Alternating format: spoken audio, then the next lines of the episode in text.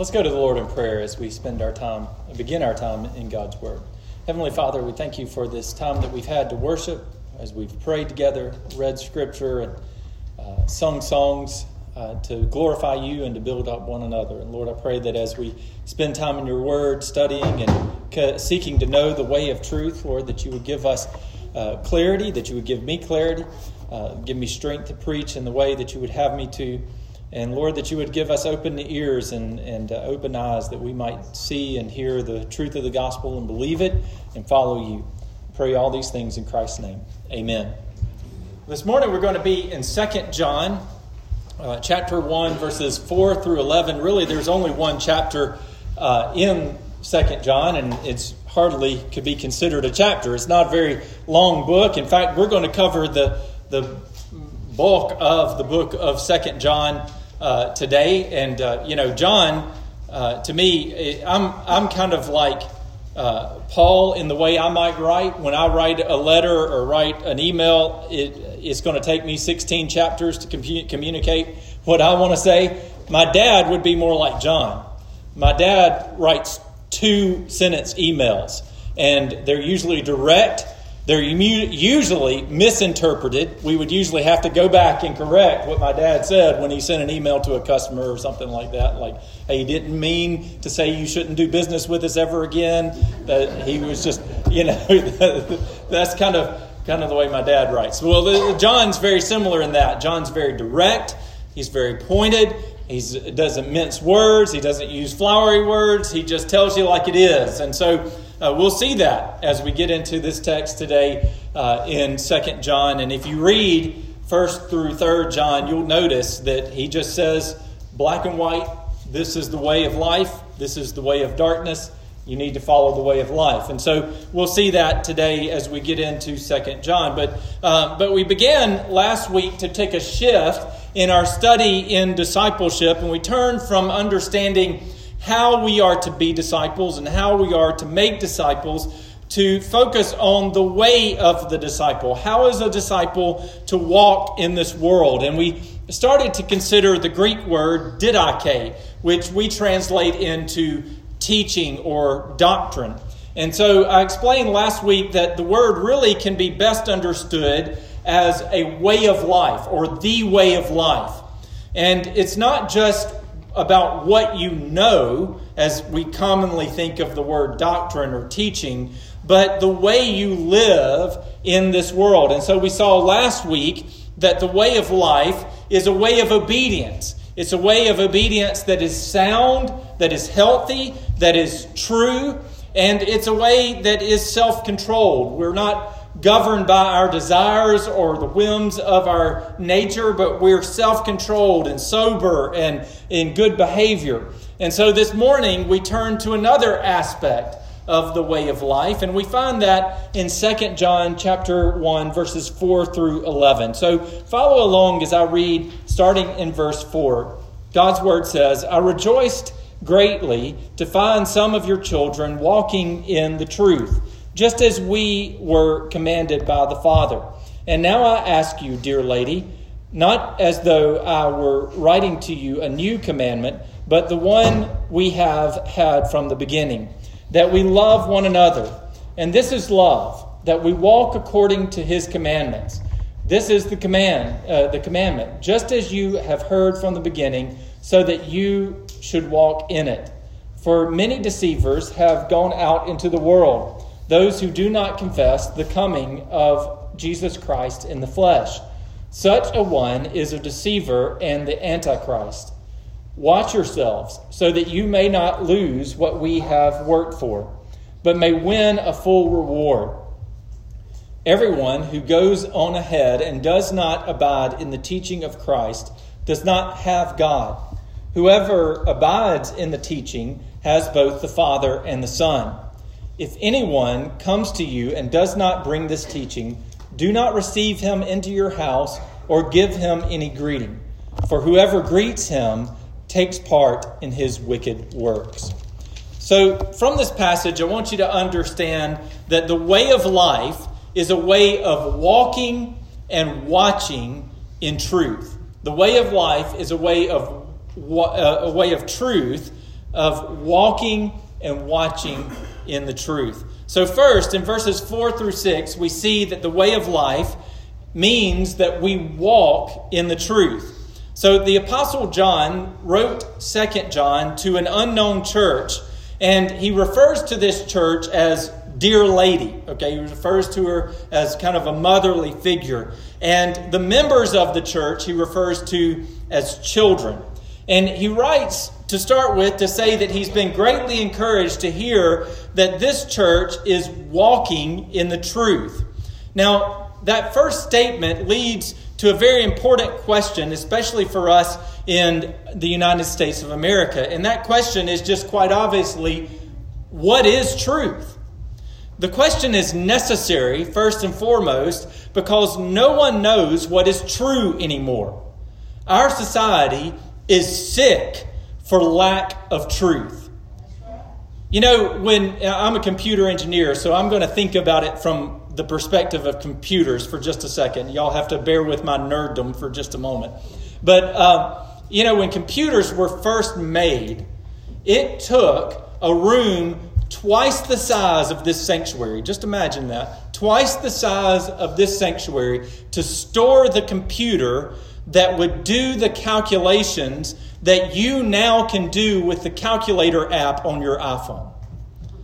And your iPhone, that same iPhone that you have now, has access to a vast network of information, a network that we call the internet, really an inexhaustible treasure of information. And that information is a result of over 500 years of scientific discovery and technological revolution. And those scientific discoveries and technological revolutions, they could only advance and only happen because they were the result of hard fought political and social revolutions like democracy and the rule of law and liberty. And yet, even with all that advancement, even with all those victories, the result of all that has been, at least in the United States of America, a society that is deceived and confused. Instead of using the, the supercomputers that we now have in the palm of our hands for further advancements, we mindlessly scroll through videos and play games for hours on end. Instead of using the information at our fingertips to improve our skills and to make beautiful and useful things, we skim the headlines to come, that come across our feeds, lacking real understanding of anything. Instead of finding common ground in the hard fought rights and freedoms of our democracy, we find fault in our fellow man and assume the worst of the other side of an issue and fall further and further into our division. We do all of this while we claim to have our own truth, our own version of the truth. To our society, Truth is not a set of facts that everyone generally accepts. Truth is not a set of moral precepts to which everyone adheres. Truth is not a legal system to which everyone submits. Truth in our society is whatever you make it. So, what is truth? Jesus answers this question very plainly and simply in two ways. In John chapter 14, verse 6, he declares, I am the way, the truth, and the life. And then in verses in, in chapter 17, verse 17, Jesus prays for his disciples. He says, Sanctify them in the truth. Your word is truth. Now, both of those statements tell us something about what truth is. It, both of those ta- statements tell us that truth is not whatever we can make of it. Truth is what God reveals it to be. Amen. God is the creator and the sustainer of this world, and He defines what is true. He created this world in a way that is ordered and good, and His Word defines reality as it should be. And God has ultimately revealed that reality in Jesus Christ. who is the Word made flesh. To know Jesus is to know the truth about life. To know God's Word is to understand the truth about the world that He created. John's hope for the church that he is writing to is that they would walk in the truth of Christ. Notice John, and it's important th- thing to pick up on, John doesn't rejoice that they know the truth. He doesn't rejoice that they study the truth. John rejoices that they walk in the truth. Now, understand the truth is not known unless we walk in it. Hear that again. The truth is not known. You cannot know something in the fullness of its truth unless you walk in it. So let me give you an example. When we when Leah and I heard that we were going to have Eden, we immediately began to plan. And y'all all know you've been first time parents. You you think about everything, right? You get that that Leah got that book, What to Expect When You're Expecting, which tells you all the things that you're going to do wrong when you're a parent because you're just going to do them wrong when you're a parent. I, if you're a first time parent or you're about to be a parent, just know you're going to mess up and it's okay. They're very tough beings. They can take it and they'll survive. Um, but the but the uh, the, we, we began to think through, you know, where are we going to put her in the house? How are we going to, na- or what are we going to name her? How are we going to raise her? And being the philosopher that I am, I, I, I thought a great deal in those nine months about what it means to be a good father. And I looked at the good example of my own father, and I considered some bad examples of fathers that I knew. Uh, I read scripture on fatherhood and I listened to podcasts and I read book, books and I did all of that. And right up to the moment of Eden's birth, I thought I understood the truth of what it was to be a father. But I did not know the truth of what it was to be a father until I held that 10 pound little Eskimo in my arms. And in an instant, it, it was the weirdest feeling I've ever had. In an instant, I looked at that baby in that swaddling cloth and I instantly changed. In an instant, I went from knowing something to being something. And the difference between knowing and being is what it means to walk in the truth. Right.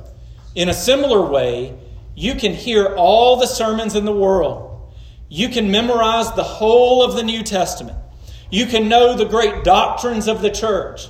But until you place your faith in Jesus Christ and trust Him with your eternal salvation, you are not walking in the truth. Amen. Second, I want you to see that the way of life means that we are watchful in the truth. Not only do we walk in the truth, but we are watchful of the truth. In verses 7 through 11, John shifts from rejoicing about their walking in the truth to warning them about the truth.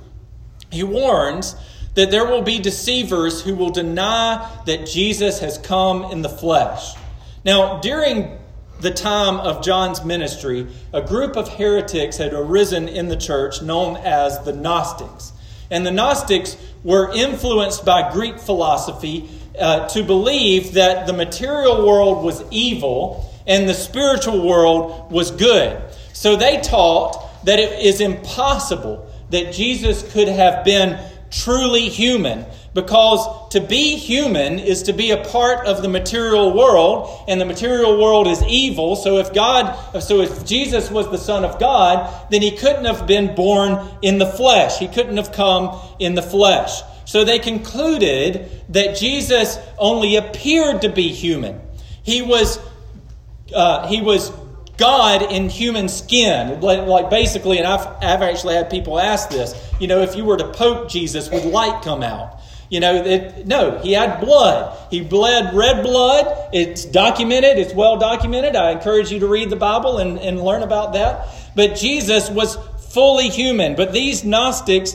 denied that they that Jesus was fully human. In believing this, they were denying an essential teaching of the gospel that Jesus was born in the flesh to live a completely obedient life for us. You see, if you deny that Jesus was fully human, then Jesus uh, could not offer back to God the obedience that is required of humans.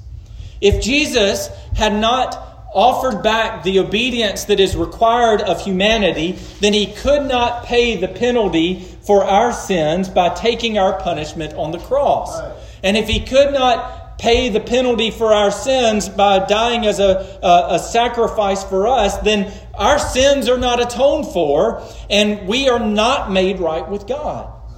So to deny this truth about Jesus was no innocent mistake. John says that it is deceptive. Not only that, but in verse 7, he calls such a person that would teach this to be an antichrist.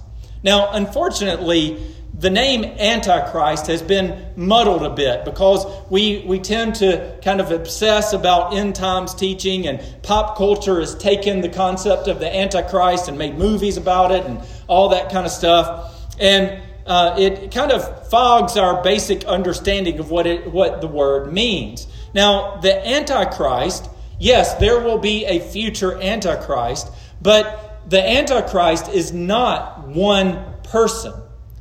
It is any person who is against Christ. In fact, that's what the word means is one who is against the Messiah, anti-Christ.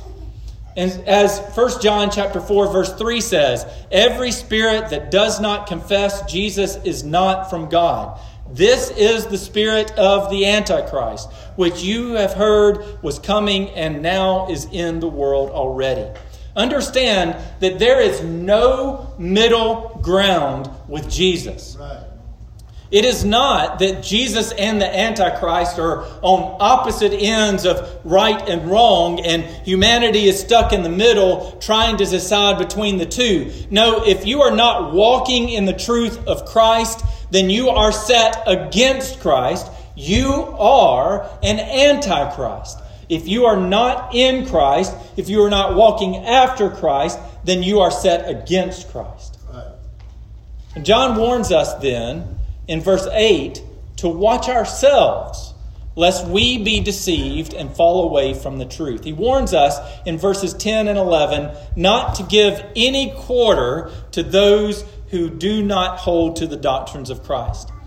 Notice if anyone comes denying the truth of God, not only are you not to receive them into your house, which we would we would struggle not to do ourselves because we're southerners and we want to be nice and we want to be hospitable. But he says don't receive them into your house. But not only that but he says that you are not to greet them. Now this is this is important to catch because the word greet there literally means to cheer. So it's the same thing as saying hello or how are you doing today? or have a good day. It's it's our, the way we greet people go, you know, passing them in Walmart or whatever. And so he's saying if you have if you have someone who you know to be a false teacher, you know them to be set against Christ, you know them to be an antichrist, then you are not to even greet them. You're not to even say hello to them because you do not want to give quarter to those who knowingly and willfully rebel against and stand against Christ. So, guarding the truth is something that each one of us must take seriously. And as we leave this place today, I want to give you a challenge. I want you to think about the false teaching that you let into your house. Now, in our day, it comes to us not by people knocking on our doors, but it comes to us through a portal that we already have in our hands and in our rooms in our house. It comes to us through our phones, through our tablets, through our TVs. And I want to encourage you are you careful about those who you listen to and those to you, uh, to, that you read when it comes to the doctrines of God? Are you careful of who you watch on Christian TV? Now, I, I've found that Christians are fairly naive when it comes to Christian media. I found this, and I, have not had a chance to talk to Brother Watson about it, but I'd be interested to know what he thinks about it as well. But I found in my time visiting people, especially people who claim to be Christians but don't ever come to church, uh, I found that people are very naive and that we think that if someone claims to be a Christian on TV, then they must be worth listening to. And I've, I've actually gone to a person's house one time. She was a member of the church I was pastoring at the time, uh, lived like not even a mile from the church. I went and knocked on her door. She let us in. The TV was blaring with some TV preacher on it. And I started talking to her about, hey, maybe you should come back to church. And she said, I don't need to go to church. That right there is my church. And that, in and of itself, is the problem that I think we as a church and we as the Christian body in America need to address. Please do not be naive about the teaching that you are consuming. Please be discerning about what you let into your home. In my opinion, the American church has been greatly harmed by many of the parachurch ministries, the radio programs, the publications, and the TV stations that have cropped up over the last 30 or 40 years. Right. What I have found is that these ministries have trained us, even if they're good ministries, they have trained us to devalue the local church and to replace it with easily consumed media. I hope that we begin to reverse that trend. And let me encourage you if you need guidance on whether you should pick a new, the newest hot book from a Christian teacher, feel free to ask me. I'll be glad to talk to you about who that teacher is and what he believes. If you want to, a good sermon podcast or radio program that you can listen to, I'd be glad to make some suggestions. But let me suggest a standard that you should hold to. And, and this is just a general rule. I'm not saying that it applies to everyone equally or applies in the same way, but let me just uh, suggest uh, uh, something that you should think about when you consume even Christian media. And that is do I read or listen to outside Christian sources more than I do the teaching of my local church? Because Christian books, and sermon broadcasts, they're, they're great. I listen to them. I encourage you to listen to them in, in, a, in a moderated way, but they should not overshadow your commitment to the local church.